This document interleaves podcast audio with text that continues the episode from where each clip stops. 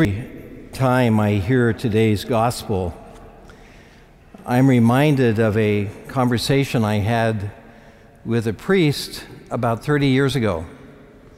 I was the bishop of Rapid City, South Dakota, and one of my priests was talking about how things have changed in the world. And he was saying that it's not important for us in the church today to talk about the commandments. Um, the New Testament is not about the Ten Commandments, it's about the Beatitudes. The Beatitudes are much more positive when we're talking about those negative things that the commandments um, imply. And the reason why I think of that every time I hear today's gospel is because of Jesus' opening words in today's gospel. Jesus said to his disciples, Do not think that I have come to abolish the law or the prophets. I have come to knowledge, but to fulfill them. And what Jesus does in today's gospel is he doesn't diminish our responsibility to follow the commandments, he intensifies it and makes it even more serious, in some ways more difficult. Now, what I think we ought to do at the beginning of my reflections today is to go back to our catechism days. One of the things we all learned in Catholic high school, Catholic grade school rather, and also in, in catechism class was the Ten Commandments. How many of you can name the Ten Commandments by heart? I bet we all can, really. So I'm going to list them now, and I want you to join me in so far as you remember, okay? The first commandment is I am the Lord your God. You shall not have strange gods before me. Second commandment is you shall not take the name of the Lord your God in vain. Third commandment you shall keep holy the Sabbath. Fourth commandment honor your father and your mother. See, you're doing pretty good. Fifth commandment you shall not kill. Sixth commandment you shall not commit adultery. Seventh commandment you shall not steal. Eighth commandment you shall not bear false witness against your neighbor. Ninth commandment you shall not covet your neighbor's wife. And the tenth commandment is, You shall not covet your neighbor's goods. So you did pretty good, you know. I bet if I'd asked you to say it by yourself, you wouldn't have got through it. I think it was all remember them. Of course, the most important thing isn't to remember them, it's to keep them. So let's look at today's scripture readings because obvious uh, that the church gives us today is the Ten Commandments. The first reading is from the Old Testament from the book of Sirach. And what Sirach is doing here is telling us the significance of God's commands, what they mean for us, how significant they are, how important they are. And this is what he says If you choose, you can keep my commandments. You know, sometimes we think that's not true. You know, how, can it, how is it possible to keep the Ten Commandments? But we're told here, it's a word of God. If you choose, you can keep the commandments. And think of the most difficult one for you not bearing false witness against your neighbor, gossip, for example. Uh, you shall not commit adultery, you know, struggles with purity. Thou shalt not kill. You know, that means more than just killing. I mean, you, sh- you shouldn't be angry and, and cuss at people. Uh, did you cuss at someone on the way to church today when they cut you off? You know, on, on driving here. But God tells us if you choose, you can keep the commandments. Second point, he goes on to say, they will save you. You know, what's at stake here is salvation, our eternal life, or eternal damnation. So they're very significant and very, very important, despite what that priest told me in South Dakota 30 years ago. Next point. If you trust in God, you too shall live. You know, the way we, the way we can keep the commandments. We can't on our own, of course, keep them. We struggle all the time. We repeat our sins over and over again. And that's primarily because we depend on ourselves rather than depend on God. But we're told here in Sirach, if you trust in God, then you shall live, you know. So we can keep them depending on God's grace and, and strength. And they're very important for us because our salvation is at stake. And he goes on to say it in a very dramatic way. He goes on to say, Before man are life and death, good and evil. Whichever he chooses shall be given him. So you and I determine our future by what we choose life, following the commandments, or death, good or evil. You know, I think one of the problems with the commandments is we think of them as laws and rules. And what they really are is a pattern of life. You know, God is saying to us, if you, he's, not, they're not there to test us to see if we're good, because we know we're not, right? The commandments are there to show us how to be good. And God is telling to us if you want to be happy, then you won't steal.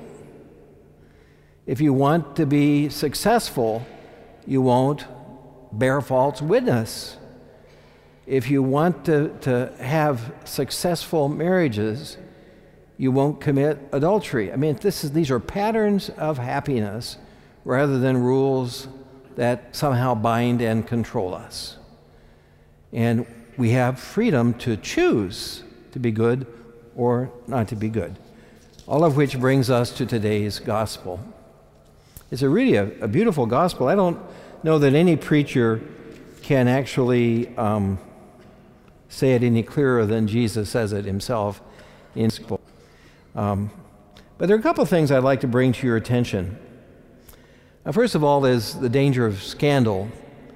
You know, one of the, the biggest sins that you and I can commit is leading somebody else into sin. It's, a, it's bad enough we lead ourselves into sin, but it's much worse if we lead ourselves into sin and through that lead somebody else into sin.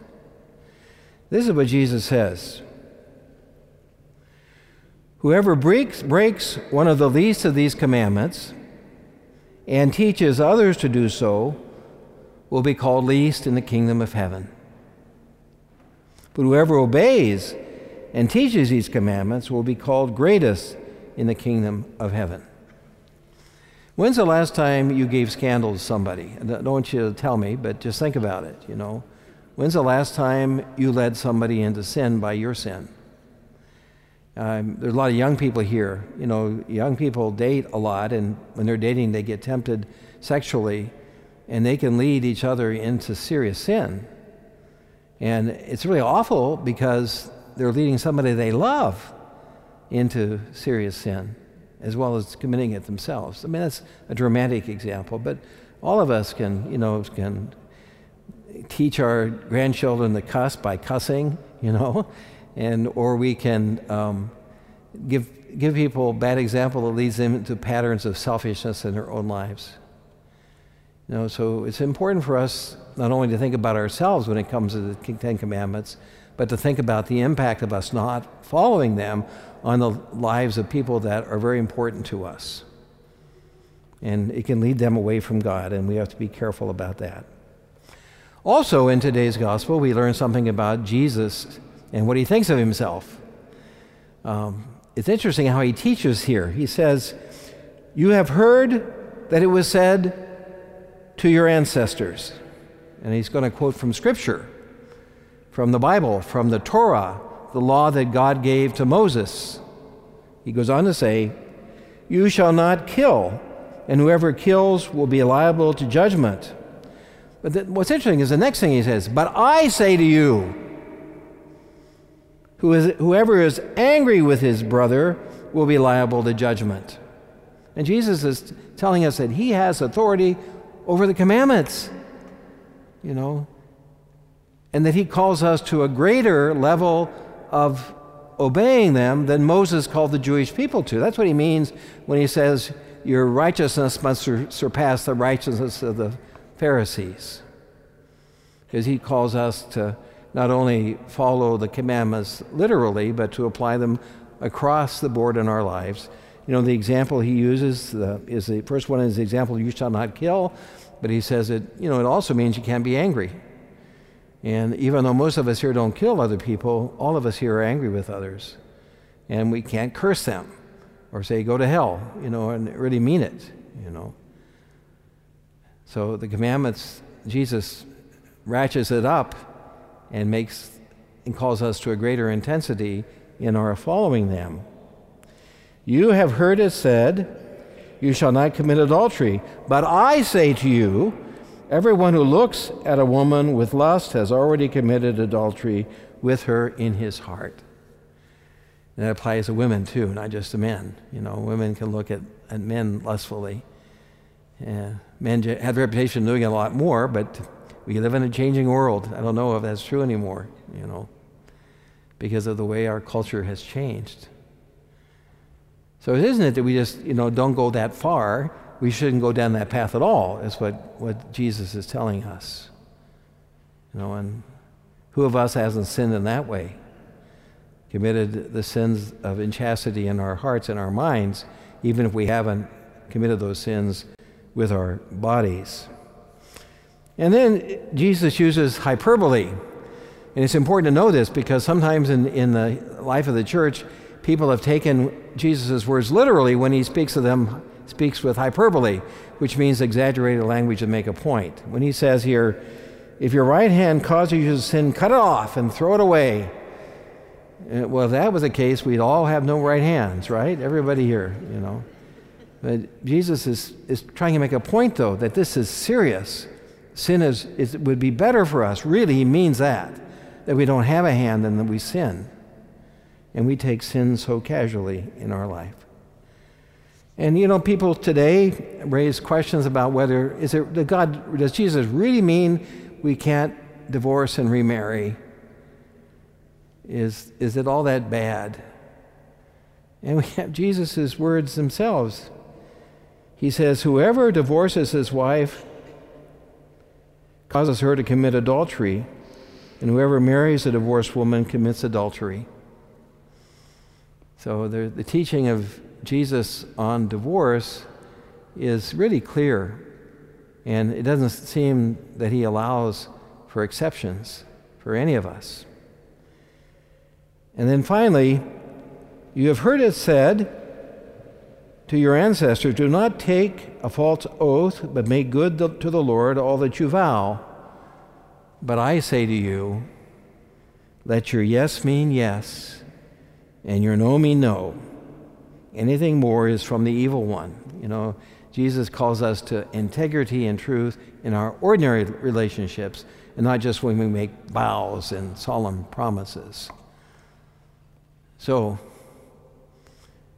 Jesus is very serious about the Ten Commandments and invites us to the same.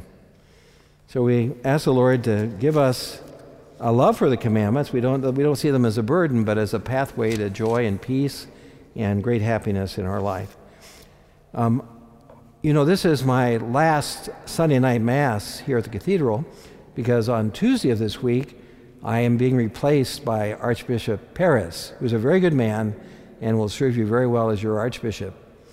But I'm very grateful to those who have supported me at this Mass for the last eight and a half years, beginning with the choir people. You know, we have two of them today, which is really extraordinary. It's very nice, touching that you both came today, so thank you very much.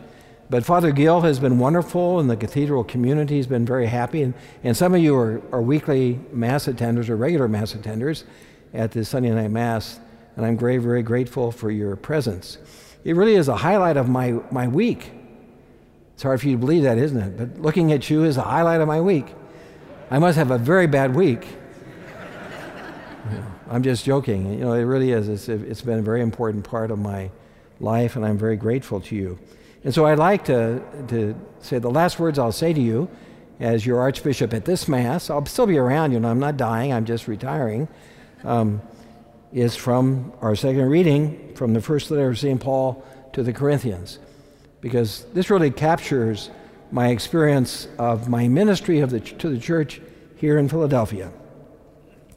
This is what St. Paul says What eye has not seen, and ear has not heard, and what has not entered the human heart, what God has prepared for those who love Him. This God has revealed to us through the Spirit. And I have a gift in uh, your presence in my life over these years. So thank you very much. God bless you.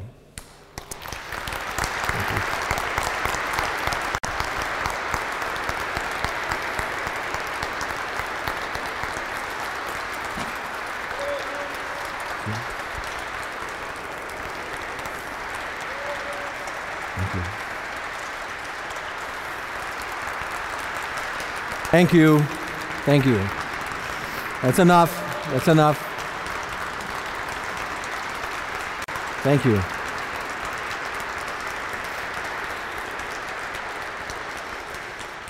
It's, it's always interesting and people applaud when it's over, you know. Uh, together now, let us profess our faith.